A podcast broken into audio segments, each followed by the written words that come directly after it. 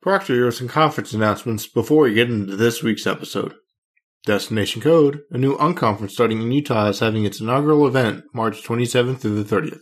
The unconf brings energetic and seasoned mentors to the mountain village of Summit Powder Mountain for sessions and workshops worked into the day between ski sessions, farm to table meals, and an inspiring getaway. Visit www.destination.codes to find out more. Erlangen Elixir Factory 2017 is on the 23rd and 24th of March. The factory includes a tutorials day on March 25th and training on the 20th through the 22nd and 27th through the 30th of March. To keep updated with information, visit www.erlang.factory.com slash sfbay2017. The O'Reilly Software Architecture Conference will be taking place April 2nd through the 5th of 2017 in New York. The O'Reilly Software Architecture Conference is the professional training event that's not just for software architects, but for any engineer, programmer, developer, or team leader who does part of an architect's job.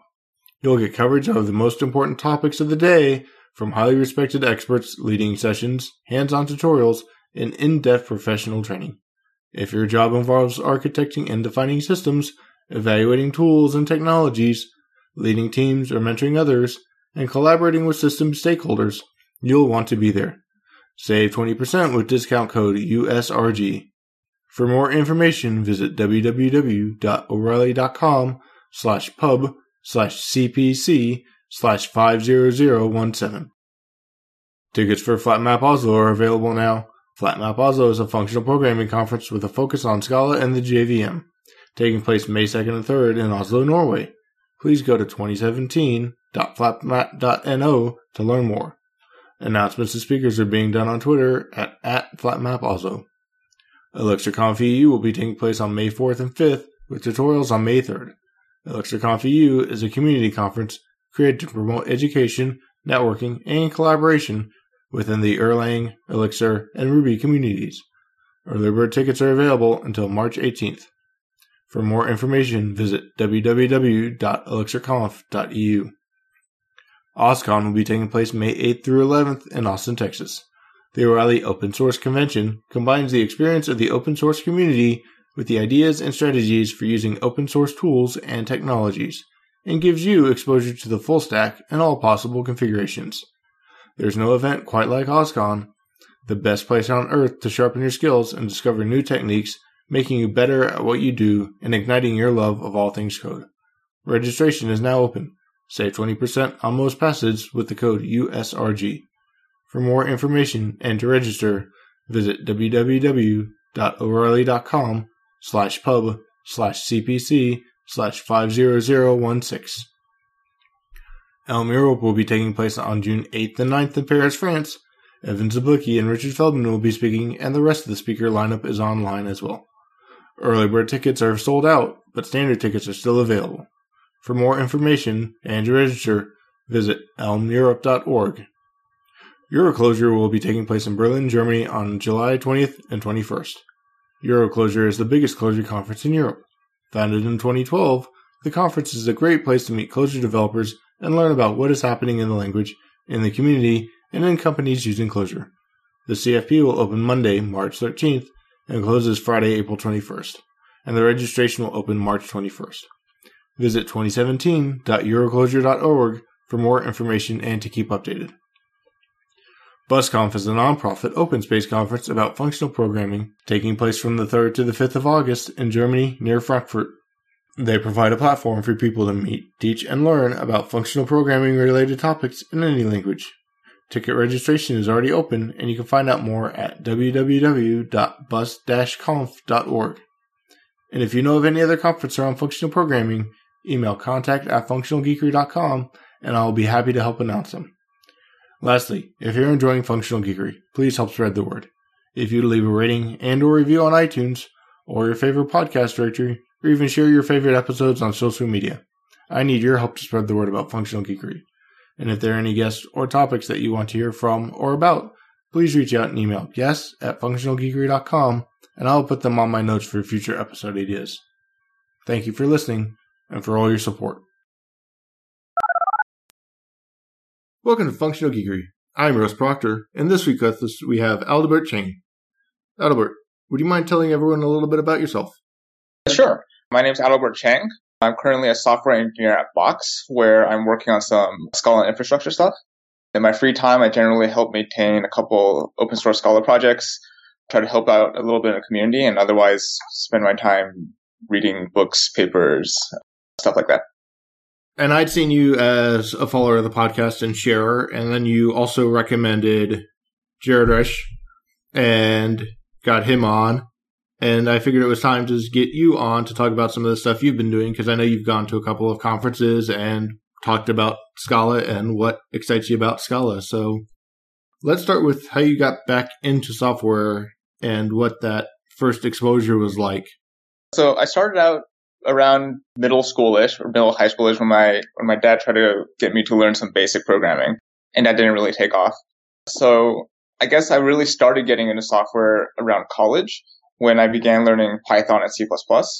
And at the time, I was also working in a research lab where I did large scale graph analysis. So where we're dealing with graphs that maybe several millions of nodes and trying to do, say, social network analysis on top of that. And at the time, I was trying to build a distributed graph processing library. And the two languages that I knew were Python and C++. And I sort of learned the hard way that Python wasn't quite fast enough for the kind of workloads that I was going to be doing. And C++, it was a mix of both. I didn't have a strong grasp on C++, especially to do something like distributed computing in it. And also because I felt the language was too low level for the kinds of work that I was going to be doing, right? For, for graph analysis stuff, I will typically say, just partition the nodes across this cluster. And then for each node, I want to do this. And then I want you to aggregate it. And in C++, I felt like there was a lot of syntactic noise, more so than I wanted. And so at the time, my friend Jared Roesch, who you had a few weeks earlier, who was my classmate at UC Santa Barbara, which was happening, was also learning Scala. And he told me about Scala. He told me about Akka, which is sort of Erlang style actor system that Scala has and about futures and the usual functional concurrency concepts and told me that would be something that I might be interested in. It's compiled, so, and it would be faster than say Python, but it wasn't as low level as C++ where you're sort of managing your own memory. So I decided to check it out. From there, I started hearing things about functional programming, about libraries like ScalaZ, and from there, I sort of just went down deep into the rabbit hole and ended where I am today. So if you had the first attempt of exposure at basic in the middle school, high school range from your dad trying to get you to expose this, was this something that you grew up around software, so you're at least tangentially familiar with it, or was this what prompted, hey, take a look at basic and try and do it, even though it didn't click? That got you that first hint of what it means to do software.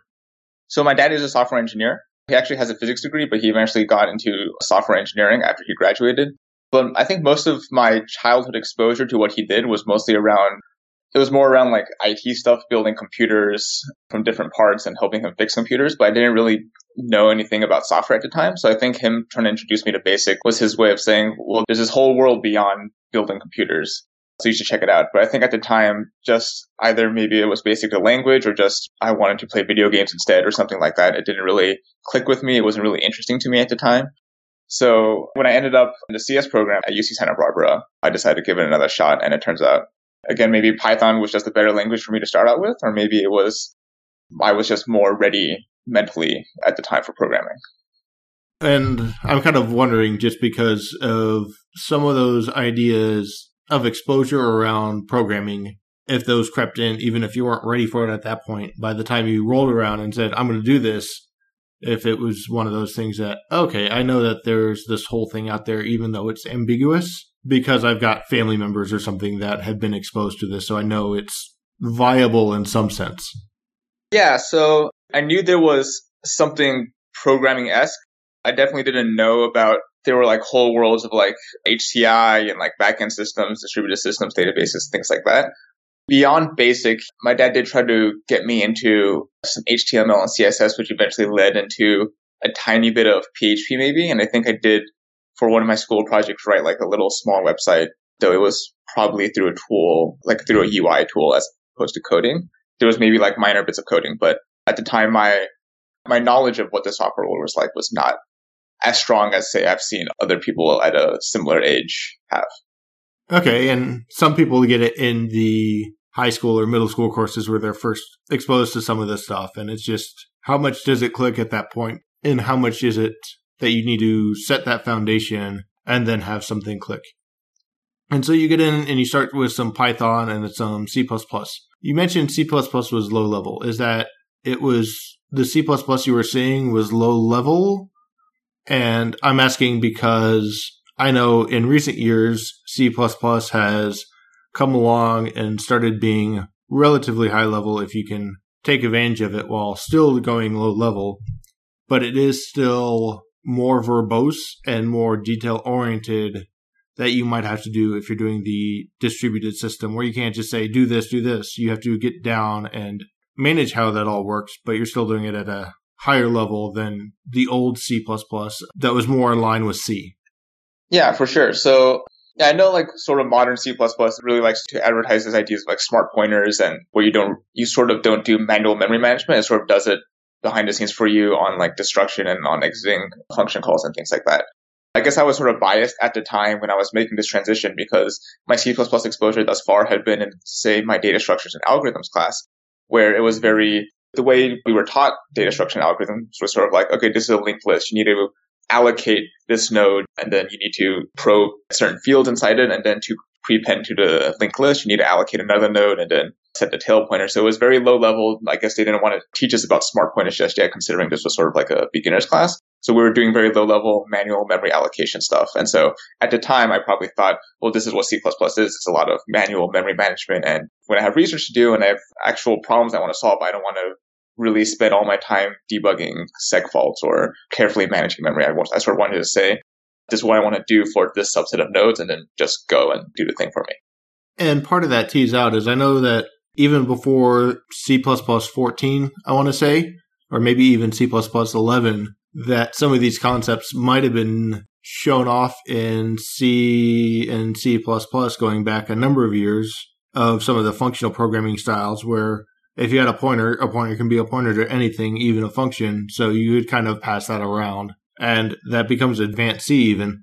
But I wasn't sure how much of that kind of set the stage of some of those ideas and what that transition was looking like. If you're looking at the C and then you get introduced to Scala, where it's more go create some code. This is an actor, spawn it up, and kind of let it do its thing. And you can just say, go create a bunch of these actors, split them up into this work, and then we'll get those results back and have another actor that aggregates it. So, what was that kind of foundation of the Python and the C looking like, and how were you using those? And that influenced when Jared said, Hey, here's the Scala thing, take a look at it. So Scala was effectively my first exposure to functional programming. And I guess pretty much where I learned 90, 95% of what I know today about functional programming. At the time, I didn't really do much functional programming in Python or C++. I might have done like a little bit in Python using, uh, they have like some map and filter and some, some lambdas that are fairly limited, but they're there. But at the time, I was freely mutating variables and just side effecting whenever I felt like it.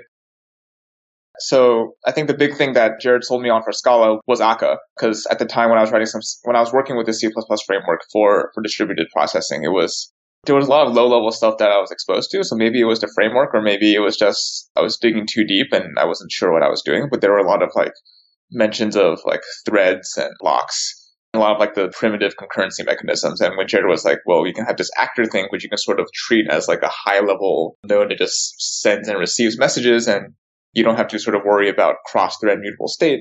I was like, okay, I'll give that a shot. So it was Akka thing that sold you, and it wasn't necessarily the Scala syntax or the Scala ways of doing things where you had seen things like Python with a little bit of lambdas or blocks or whatever Python calls it with the map and reduce and filter basics and seeing that ramped up and taken advantage of and Scala, but it was mainly about the actor model and creating these nodes that you can then partition this work off to. Yeah, so it was definitely Akka that that sold me on Scala. At the time, I wasn't. He didn't really try to sell me on like, oh, Scala has like pattern matching or has immutable variables or it has these libraries like ScalaZ which provide you with like monad and applicative and stuff like that. At the time, I was mostly convinced because of Akka. And if you if you ask him today, he'll he'll tell you that back then, whenever he tried to mention any sort of functional programming related thing to me, I would sort of make fun of him and poke jokes about like not being able to do anything real uh, and the, the, usual jokes we hear about functional programming. But yeah, at the time it was mostly Akka. I looked around online. People seemed to like Akka a lot, and it seemed like a pretty good model, especially for the kind of distributed programming that I wanted to do. Yeah, And so, if I'm understanding right, this is Scala as a better Java, just so you can take advantage of Akka. What transitioned you into the functional programming side and going deeper into the functional programming side of Scala and saying, I might even lean more towards these Scala Zs or cats or things that get me the monads and applicatives versus just still having Akka, but having a better Java? Yeah, so when I was learning Scala and reading these Scala books to sort of get better at using Scala and using Akka, I heard a lot of people talk about Scala Z, both in negative and positive contexts. So I often heard things like, oh, it's a interesting academic library, but it's, it's a cute library to play with. You're not going to be able to do any actual work with it. Scala isn't Haskell, so any attempt to use like monad or like a state monad or, or Kleisli is going to fail in Scala. And on the other side, for the people who I knew were very deep into Scala Z or, or participated actively with it, they had nothing but extremely positive things to say about it. And coincidentally, about a year or two after I picked up Scala, my friend Adam, who worked at Box, who actually got me this job, so I'm basically at Box because of him, he was giving a talk on Scala Z in the area. And so I went to that talk and he showed off some really cool things about Scala Z. And I decided that, well, if there are people who don't like Scala Z, but I decided to sort of make that call for myself. I decided to go out and look for tutorials, look at some other talks, sort of play around with it myself. And the more I saw, the more I liked. And I think it sort of really appealed to, it felt a lot more how I felt programming should be. So one really big issue I had, and I think this sort of stems back to just how I am as a person, was I was always really afraid that I would run like an extremely long graph processing job, maybe in Python or C++. And then it would run for like a day or two or, or a really long time. And then I, at the end, I would realize, oh, there's like a small bug in my code. And there was no easy way for me to sort of look at the code and know that something was wrong. And when I got deeper and deeper into, into functional programming, it became a lot easier for me to sort of stare at a piece of code and say, all right, this probably does what I want it to do. And you sort of hear like if it compiles, it works. And so while I sort of don't agree with that in a language such as Scala, where you still need to sort of have some tests. It, it's definitely more true in a language in, say, like Coq or Idris, or maybe Haskell. But it definitely gave me a lot more confidence in the code than I felt in Python and C++. And so the more I saw, the more I liked, and I just kept going deeper and deeper. So if you jump into Scala Z to make the decision that because you want to make the decision about it for yourself instead of just seeing both sides go back and forth with what they think is positive or what they think is negative. Was that what helped make the transition to all these other things you said you would laugh at Jared about and poke fun about of pattern matching and immutability and higher order functions and all the like? And was that the forcing function that drove you into using that? Or was there a time in between that you were starting to get more into these ideas that you were originally laughing at and saying, oh, no, no, these things aren't usable? and finding how they are usable and what they benefit you. Yeah, so I'm sort of the kind of person where if I hear enough people telling me not to do something like there's no use looking at OCaml, just look at Haskell, or there's no use looking at Scala that just write Scala the way it was quote idiomatic way, that sort of almost prompts me to just want to look at it more and to just make the decision for myself. And I think for Scala that worked out pretty well. At the time, it was purely an academic curiosity for me. I was like, why is this library so divisive? Like you'll see other libraries like JSON parsing libraries where people are sort of like, uh, it's a good library, or they'll say it's really good. But Scala Z was sort of the first library where people were either like, no, it's a terrible library, don't use it, don't look at it, or this is an extremely useful library. I couldn't imagine programming without it. So I decided to check it out and make the call myself. Was the foundation being set there, or was that something that you had to go ramp up a lot of these other concepts by picking up Scala Z if you were going to look at Scala Z? So Scala Z was my first exposure to functional programming and is responsible for most of what I know today. So I did hit a lot of blocks, but I just kept going at it. And they had a really helpful IRC channel. They were always happy to answer any questions I had. And then I always had these small projects I worked on, like a lot of graph analysis projects that just random ideas I had. And I would try to use Scala Z in those in my free time. And Jared helped me a lot as well. So I sort of just kept banging my head against it asking for help. And eventually things would start clicking in my head. And then I would begin to sort of snowball reading papers, reading other books, and, and other ideas would begin accumulating. Okay. And refresh my memory, and probably for the listeners too. Does Scala support some of the things like the union types and some types or product types out of the box? Or is that something that you start to fold in and get some of these more expressive type systems with Scala Z or an equivalent before you get to even bringing in things like functors, applicatives, and monads, and you have the higher order types, but just even some of the more basic types of saying, well, if I want to define a tree and I know a tree is either a subtree or a leaf, then I know I can define that. Is that something that comes out of the box in Scala or some of these libraries before you have to dig into the Scala Z? So Scala as a language will provide some types and product types, or I guess union types, where they have you can mark a trait or an abstract class as sealed, which basically means that if a trait or abstract class is marked as sealed, all its subclasses must be in the same file. And that allows the compiler to do certain kinds of analysis that you would expect with union types. Like when you pattern match on something of that type, it will make sure you pattern match exhaustively. So it has like the basic tools you would expect in a functional language. It has when you declare a variable, you can declare it as val or var, which would be an immutable or immutable reference. The standard libraries has immutable lists, immutable sets. So like the very basic building blocks. But once you try to go, say, a pure functional programming route where you begin to talk about monads and applicatives, and you want things like the state monad or Kleisli or the IO monad, that stuff is not in the standard library. And so that's when you need to begin bringing in libraries like Scala Z or CATS into your class path. And so a lot of the times what I'll hear is people will say, standard library is great or it's okay. But to me, Scala Z or CATS is sort of like an auxiliary to the standard library that I absolutely need when I program in Scala, especially when you do so in a pure functional way.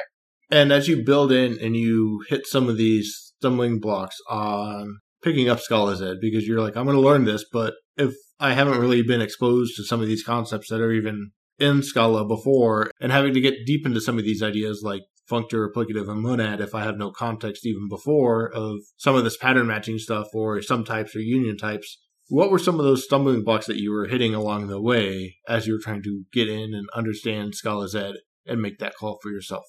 I think one of the big stumbling blocks for me was forcing myself to not mutate things. So, so what the definition of functional programming that I like is, is functional programming is programming with functions, which is sort of like a tongue-in-cheek comment. And so I guess you could sort of revise it to see is programming with pure functions. So try to write a program without mutating anything in Scala. And from there, I would sort of eventually hit certain blocks like, oh, I want to generate a random number or I want to create a graph out of some random seed. I want to be able to randomly generate graphs or I want to do some sort of IO action or I want to compose like database actions. How do I do that without actually side effecting? And it took me a lot of asking questions on IRC, a lot of harassing Jared about, all right, I want my random number here, but I now have like this, this rand monad. How do I get out of it? And figuring out how to reconcile, I guess, imperative or, or side effecting programming with how do you do things in functional ways such that you can still reason about it and keeping your code still pretty clean was something that took me a long while to figure out, in part because Scala provides escape hatches for you, which can be both a good or a bad thing. But eventually it yeah, it took me lots of practice, lots of asking people questions, lots of bothering Jared, bothering people on IRC for things to click. And you go down this route, you start going down the rabbit hole. You also mentioned cats and as compared to Scala Z.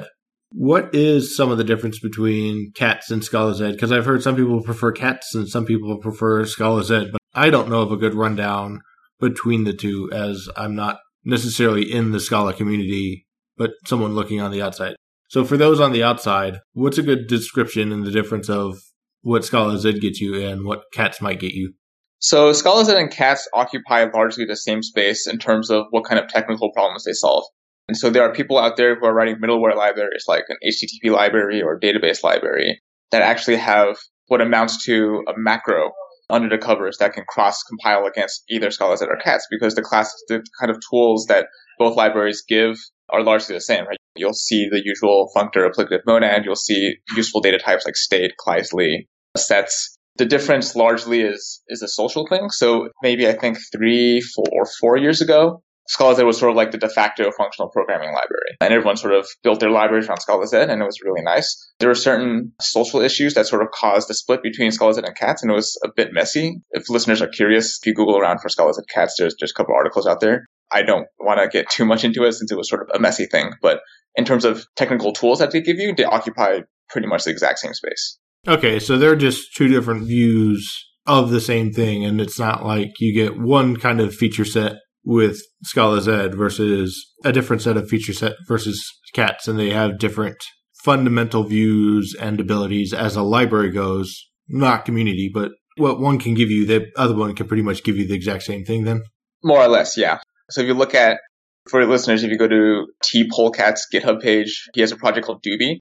And what Doobie does is it gets cross compiled against both Scala Z and Cats. And it basically has a little sort of C like macro directive that just swaps between import cats.monad versus import Scala Z.monad. And so you start going down this route and you start becoming one of the people who think of Scala as a light Haskell in that sense of that I can run on the JVM. It's got adoption. I can still use the JVM libraries, but I start to be able to reap the benefits that a Haskell or an ML would give me on the JVM. After that happens, there's a switch in there. What was the switch that made it click for you? And then what is the thing that helps keep you excited about doing this and saying, well, okay, Scala Z is here or Cats is here, whichever one you choose based off the community. But you've gone out and given a bunch of talks. What is it that really clicks for you about Scala now? So for functional programming, the thing I like the most is it was the first time and continues to be sort of the few solutions I've seen where I can look at a subset of functional program and, and understand what it does either by just looking at it or by decomposing it into its parts. Right? There's no global state I have to be aware about. There's no sort of control flow that I have to be aware about if this happens before that. It's all about just simplifying my expressions, right? I can take an arbitrary expression in a program, in a Haskell program or in a program written with Scala that are cats, and then say, if I don't understand what it does, take these two parts. If I can understand those two parts, it's relatively easy to reconcile it back to what I was looking at originally. What keeps me excited about Scala and functional programming is there continues to be a lot of work in terms of furthering the language. So one of my favorite tools in sort of the functional programming toolbox is, is the applicative abstraction. And that didn't come out until fairly recently, I think within the last 10 years. And recently there's been a lot of research into how do you manage effects, right? So the canonical way you'll hear people talk about managing effects in Haskell is using the IO monad. But the IO monad is a relatively blunt tool in the sense that if you give me an IO data type, I don't know what it's doing behind the scenes, right? It could be doing anything. It could be dropping database rows, or it could be making a, a network connection, or it could be printing something to the screen. And so there's been a lot of research into how do I make sort of fine grained effect type classes for abstracting away effects, and how do I compose those in a certain way. And a lot of the talks that I try to give, I tend to attend Scala conferences more, just because that's sort of the community I'm involved with the most but I generally try to target my talks to be not Scala dependent and more about like if your language has an expressive enough type system, then these ideas and principles should apply to you as well. And so I think my last talk at Scala by Bay last year was on higher kinded types and why you should care. And I gave some talks in the past about why you would want an expressive type system. And I'm giving a talk next month about why having a compiler that's expressive enough and allows you to sort of hook into it and do things with it is an important tool to have. So, what makes the expressive type system? Is this the categories or types like the functor, applicative, and monad that are easily extendable for the fact that if you've defined this quote unquote interface, this contract, whatever you want to think of it as, that says, if I've got this type here and this other thing is of that type. So I've got the IO monad or I have the state monad or if I have a functor or an array is mappable, whatever that is, is that the expressive type system, or what makes the what makes the type system be expressive in your case? If you're talking about languages with an expressive type system. So I think one of the first things I look at now when I hear a new language is does it support higher kinded types? And that's because without higher kinded types, it's going to be either impossible or extremely difficult for you to encode abstractions I think are necessary in programming, like functor applicative monad. So higher kinded types is the first thing I look for. Another thing I look for is some way of encoding type classes. So Scala has this implicit mechanism, which we sort of emulate type classes, but it has its own issues that maybe we can talk about later. Haskell has type classes. I think OCaml is getting its own version of implicits on a roadmap. So I think type classes are also very important, but there's also some some caveats with people who do support type classes. Another thing is sum types and union types. I guess in general, uh, you could call them algebraic data types. So being able to encode something like either or being able to encode something like a tuple type in your language. And so from there, you'll generally get stuff like pattern matching and exhaustive pattern matching, and it opens doors for a lot of the tools you would need to do to do functional programming. One thing that I don't really look for or might even put me off a little bit is having a class system for a language. So a lot of these object oriented languages with classes. I don't know if I could give a convincing argument right now. I can only cite two sources that have been convincing to me. So the two sources for anyone who's curious would be if you go to the type level blog right now, I think the latest post by Stephen Compall on, I think it's called there are more types than classes or something similar to that gives a pretty convincing argument about why, if you care about static reasoning of your program, what you want is types and not classes. And there's another, which is a paper by William Cook, I think, whose title is more or less on understanding abstraction and polymorphism, where he sort of goes through and, and talks about various classes of polymorphism and how, say, subtype polymorphism contrasts with ad hoc polymorphism, which is the kind of polymorphism that type classes give you. But between higher kinded types and type classes or implicits, I think I think you're pretty well off. Sum types, product types, don't know if I would be missing anything. You could go further and go dependent types. Though I'm not sure if dependent, fully dependent type languages are ready for sort of industry use at this moment, but there's certainly something interesting to look at, especially languages like Idris. And I'd like to take a step back just a minute because we have, I'm sure, people who are either just getting in or are coming from more dynamic languages so, can you give a brief overview of, as a refresher, of the difference between what higher kinded types are and type classes and where that distinction falls? Sure. So, higher kinded types, I like to start with at the function level. So, you in, in a lot of languages like C or Java, you'll have this sort of separation between functions and values, where you have functions which take values and produce values, and you have values that sort of contain the stuff that you want to work with.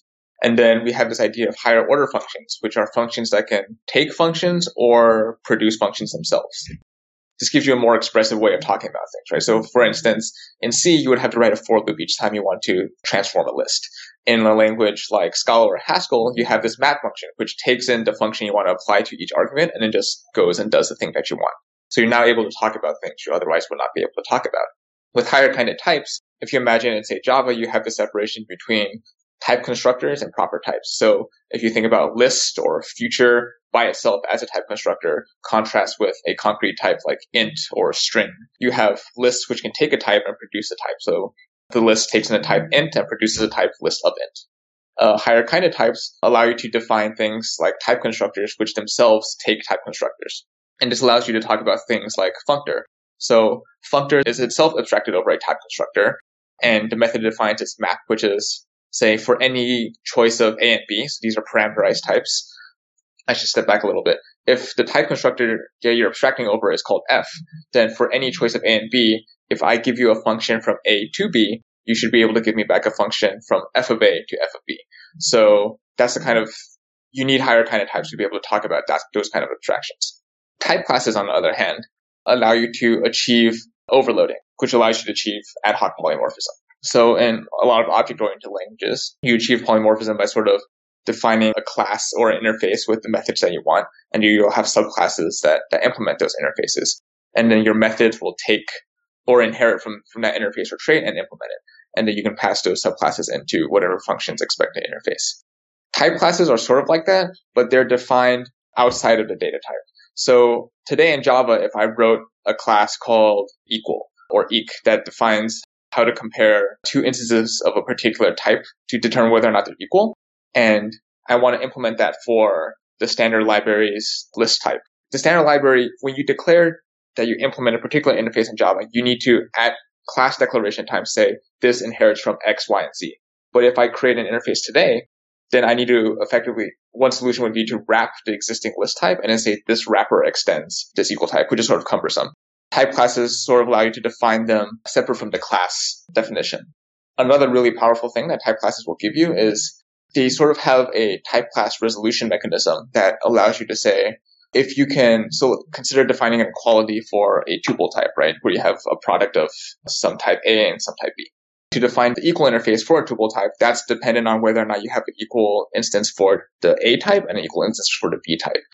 And so you generally in these languages have some sort of mechanism in the background that's doing this sort of satisfiability solving for you behind the scenes, which is something that you wouldn't get in a traditional, I guess, object oriented or class based system.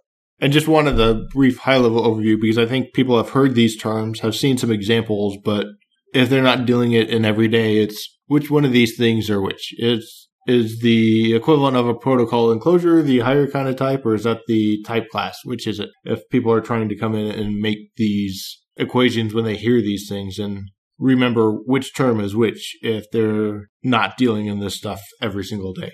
So for type classes, that match more like closely with interfaces in say Java, where you're trying to abstract over some set of operations. Higher kinded types, I don't know if I could think of an analog with something existing. There's just sort of a language feature that just gives you more power, similar to how to similar to what higher order functions are. I don't know if they map on anything. They just give you an additional way to abstract over things. Those are kind of the in the OO world. They're kind of like the generics, right? Yeah. Imagine generics if you could further abstract over other generic classes themselves. Yeah. And so you get these expressive type systems. You get the fact that you get higher kinded types. You get the fact that you get type classes. Aside from having the ability to then come up with functor applicative monad as needed, and maybe that's what it all boils down to. When you're actually writing your code, what makes these things more expressive? I know people have talked about making impossible states impossible and the like. Where's the balance that makes the expressive type systems really click for you and something that if I'm going to look at a language, these are the things that I want? So yeah, I think a lot of it will boil down to what is currently sort of de facto functional programming toolset, functor applicative monad, where you want these tools in order to write your programs.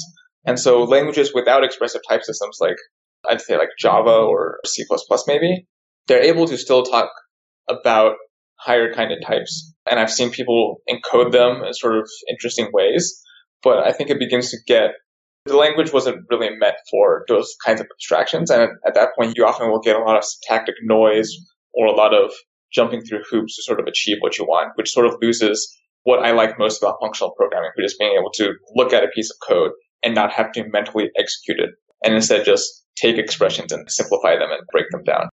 So I think that's where the balance is, where does your language give good support for functional programming? Does it give you the tools that you would need to encode the kind of abstractions you want to talk about? And while you could certainly sort of shoehorn Monad into, say, Python, it might not be the best idea because it might not be, quote, humanly tractable for you to want to maintain or keep track of such code, right? And, and expressive type systems, the type system is there to help you instead to sort of keep you in line to make sure to yell at you if you do anything wrong or if you try to side effect uh, or do something that doesn't make sense. And your code should still end up looking like a piece of code that you can reason about as opposed to something that was sort of coerced into becoming this monadic monster. So a lot of this is about being able to assemble the pieces together. If you're looking at functor applicative monad, per my understanding, again, as Bartosz Milewski said on the episode that he was on, where it's about composition, it's about being able to assemble these pieces together nicely, as opposed to just even some of the basic Scala types or Haskell types or the other types where you have sum and product types. That's a if I have this thing, I know it's closed over because I sealed this in Scala or it's just not extendable outside this other thing. So if I've got an Akka, I can pattern match on, I know this is a supervisor or I know this is a worker process. And I know there's not another type of process. So it becomes more about the composition then instead of knowing that you're finalized to a discrete set of types. You don't care what the types are as long as they have that behavior then. Yeah, so that's a big thing. Composition is effectively what we were going for in functional programming, right? When your functions have side effects and if you don't have the tools necessary to control those things, it's much harder for you to take two arbitrary functions and compose them. Whereas in a functional program where we don't have side effects and functions are pure and referentially transparent, it's sort of just a matter of do the shapes line up? And if they do, then I should be able to compose them in a relatively straightforward way. I guess, and thinking about it now when I'm asking, that composition and the higher kinded types give you more the generic types and structures that I believe it was Perlis was talking about. It's better to have one function that can operate on a hundred of those than 10 and 10 kind of thing, where if I can have a functor or this other type class, I don't care if it's a person. I don't care if it's an airplane. I don't care if it's whatever other thing I've come up with in my domain, as long as it has this ability to support this behavior and that behavior is support a map. I don't care what it is. It could be an array. It could be something else. That's the kind of stuff that you're looking for in these expressive type languages. That's what makes it expressive to you. Yeah, so that's basically it. One of my favorite examples of this is in the Scala Standard Library, we have this function called future.traverse, which to say the type signature out loud is given some list of A's, so maybe like a list of user IDs, and some function from A to future of B. So maybe for each user ID, you spawn off another future that creates its news feed or user profile or something. It'll give back a future of a list of B's. So it effectively does like a scatter gather approach. And oftentimes I'll hear people come to me and, and say, all right, I want something like future.traverse, but instead of future, I want, I want it for option or I want it for either or I want it for some IO type. And because the standard library doesn't give you this applicative abstraction, they would either have to implement it once for every single data type, which would be kind of annoying in that you wouldn't be able to abstract over it. Or you would need to bring in a library like ScalaZ or CATS or write the abstraction yourself in order to once and for all write traverse for any data type that implements applicative. And you can't write applicative without higher kinded types, and which means if your language can't do a clean encoding of higher kinded types, if you want to do something like traverse, which is very common in pure functional programming, you're more or less out of luck. And I'm wondering because you also mentioned when we were setting up the call that you want to talk about embedded DSLs. So part of me was trying to get an understanding of what the expressive type system means to you and how you view it because I want to actually transition to taking some of this expressivity and writing DSLs and embedding the DSLs in your language and being able to have something that would be expressive to your domain that you're modeling. Yeah, so I think this is one of the really nice things about programming in a functional language. You'll often see people write languages and compilers in functional languages. So I think Facebook has some stuff in OCaml and Haskell. And in general, you'll see a lot of Haskell DSLs embedded or external. So I read something a couple days ago about how functional languages are all about sort of expressions and evaluation. And so that lends itself to being a very good way of talking about other languages. So encoding other embedded languages in it. And in a separate place, I read that it was maybe a tongue-in-cheek comment about how functional languages are just domain-specific languages for writing other domain-specific languages. And having a good type system to express these things is, is important and very useful when you talk about domain-specific languages. So, for instance, when we talk about applicative and monad, you can think about applicative as building up this sort of AST, but no branch or no node of the AST depends on any other branch, which allows you to effectively run things in parallel or do other kinds of static analysis on this. So for instance, there was a popular project at Facebook open source called Haxl, where it allowed users to define external data sources that they wanted to reach out to. And whenever they compose these different mini bits of Haxl programs or embedded programs, behind the scenes, it was able to just transparently do batching for them, right? They would be able to just walk the AST in because there's no sort of data dependency in the AST. It could just batch together calls to similar APIs. And, and so they would just, for one given API, they would just submit one batch call. And for different APIs, they would be able to run those in parallel because there's no data dependency. And for things like Monad, you can view those as programs which do have a data dependency. And so you have the tools already available to you in a language, not only for abstracting away side effects, but to just write about DSLs. And in fact, you can frame these controlling side effects like IO monad as DSLs, right? IO you can sort of think of as an expression that when run eventually, so it's sort of a mini program that describes what side effects you want to run, but is itself pure. And when you go to compile and run the program, there's some external interpreter that's saying, okay, I have the information I need to run these side effects. Let's go ahead and run them. But when you look at the program as a whole and when you look at different fragments of the program, they're still pure and they're still DSLs. And so a lot of the research I was talking about before about controlling side effects and controlling fine grained side effects has led into a lot of trends in writing mini DSLs. So you'll have one DSL purely for talking about how to access a database. You'll have one DSL purely for talking about how to maybe you call some web API and you have another DSL for rendering a page. And then it's all about how do I compose these DSLs together? What kind of behaviors do I want these DSLs to have? Do I want implicit batching? Do I want them to be applicative? Is there a data dependency between them? Stuff like that.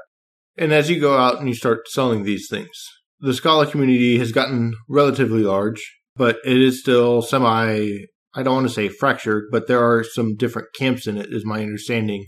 How are you finding the reception when you're going out, going out and giving talks and talking to other people who are using Scala that start to get into these advanced topics like you were just describing with building these DSLs and saying, well, here's the monads, here's the applicatives, here's the functors, here's all these different things and people's reception if they're just using Scala as a better Java or kind of a Ruby like language that's running on the JVM versus the Haskell stuff. What does that look like when you go out and make these sales? Are people's eyes glossing over and like you just lost me at the beginning? Or are people excited? What's the migration looking like for the Scala adoption when you're going with the more pure Scala? So I generally try to root a lot of my talks and blog posts in why people should care. And oftentimes a lot of them are motivated by questions I receive frequently either from my colleagues or from chat rooms. So for instance, for my higher kinded types talk, I try to ground it in it was because a lot of my colleagues would ask, well, now that Java has higher order functions, why should we care about Scala? And one of the killer features for Scala was higher kinded types. So I began to think, why should they care about higher kinded types? And so conveniently, a lot of people ask me whether or not they program pure functionally is this traverse method, right? Do you want to be able to, for each element in the list, run some asynchronous job and then gather the results? Or maybe they want to, given some list of user input, validate each piece of input. And if at least one of them fails, then just fail the whole thing. Otherwise, give me the list of all the results. And so different things like that. And so oftentimes my answer would be, you're not going to be able to do it in a standard library. But if you check out scholars that are cats, then they have the tools there to achieve what you want.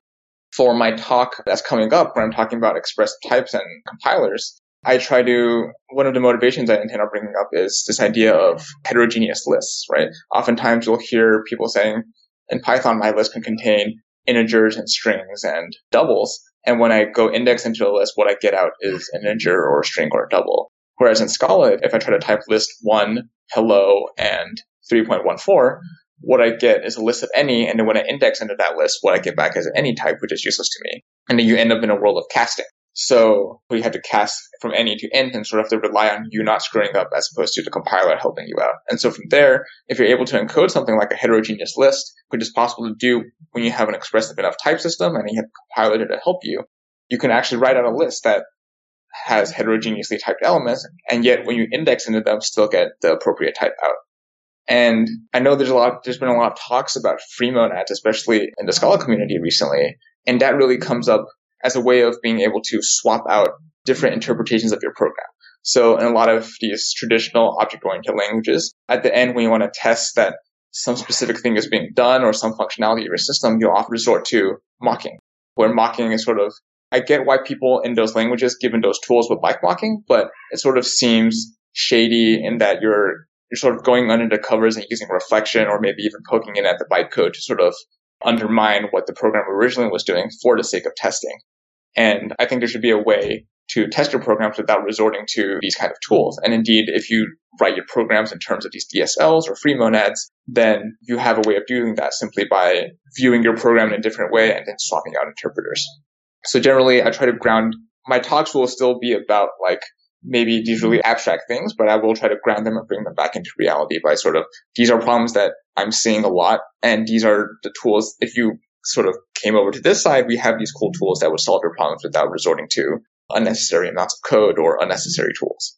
So do people come back and say, "Oh, I see that. Now I'm really excited," and follow through, or do people say, "Hey, that sounds cool, but yeah, that's that's too advanced. That's too much of what I want to get into to solve this problem right now. So I'm just going to deal with casting my any to whatever I think it should be at that point."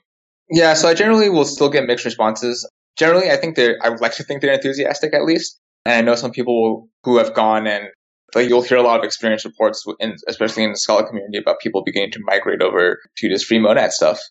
But I think one of the big difficulties is it's sort of hard if you're the only person on your team who's quote unquote sold on functional programming to sort of go to your team the next day and be like, all right, let's bring in this, this library, Scalaz or Cats, and let's begin framing everything in terms of free monads and in terms of IO monads and state and applicatives when the rest of your team is sort of like, well, I'm not sold on this and I don't know if I want to invest the time to learn about this. I got things to do. I have deadlines to meet. And so it becomes a bit trickier to sort of say, are you willing to trade off ramping up time with learning these things? And for me, I think it's definitely worth learning. It might be slow at first, but I think the productivity you gains in the long term vastly outstrip any sort of slowdown you would get with meeting a deadline. Of course, if your deadline is like next month, maybe you don't want to bring in like this whole free monad stuff immediately. So on a, on a related note, one of the big things that Type Level and CATS is trying to do is provide a lot of documentation around these that are providing type check documentation around these various otherwise abstract concepts that hopefully make it easier for people to go and learn these things on their own time. There's also a book that came out, I think, in the past couple years called Functional Programming in Scala by Runar Bjarnason, who you had on the podcast, I think, a couple weeks back, and Paul Chiusano. That gives a really good walkthrough. And in general, we're trying to provide lots of tools. We provide a chat room and like a list of projects that you might be interested in to help you along. But at the end of the day, you sort of need someone on the team or a couple people on the team or in the organization that are ready to sit down and, and help people through these things.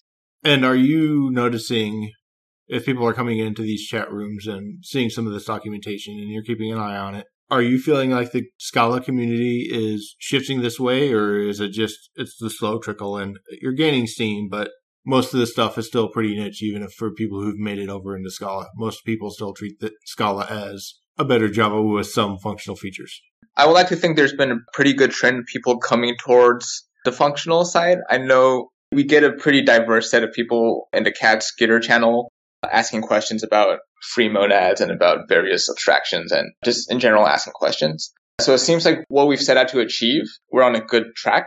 I don't know how many companies are in production today writing pure functional programs in Scala. There are certain companies I, I know of who are doing that. I don't know if I should explicitly name them out if they don't want to be called out, but I know there's companies that are doing so with success. And some of that is someone in the community, if you're going and attending conferences, either attending as an attendee or attending as a speaker, seeing some of those tracks and saying, oh, yeah, this is picking up steam. A year ago or two years ago, we had three talks maybe on the whole concept of this, and now we're getting like half the sessions or more for people who come to the type level summit or Scala by the Bay that are intrigued about this. Yeah, so one big trend I've noticed in the past year is the free monad has really, really, really taken off in the Scala community, and you'll see a lot of free talk, at least in conferences I've been to, like Scala by the Bay, Type Level Summit, Northeast Scala.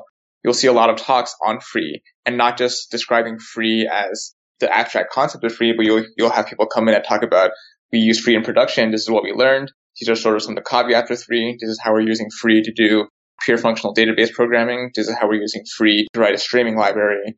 This is how we're using free to do some HTTP stuff. And it's really cool to see how people from all these different domains are using this tool and, and really shows how free isn't just this sort of academic concept that, that you'll read about in papers. This is something that people are actually using to do real work, either in industry in their full-time jobs or just for sort of this hobby project they're doing at home.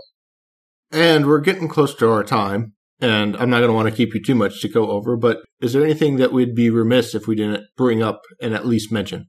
I think we covered a fair bit. I guess uh, my sort of the message I would want to get out is just even if you're not using a language in your day job, I would encourage people to check out Scala, check out Haskell, maybe even check out Idris, Agda, Coq, and sort of delve into give pure functional programming a try, sort of see what these type systems give you one big thing I really try to push whenever I, I try to get people into functional programming is don't just reading about it is one thing.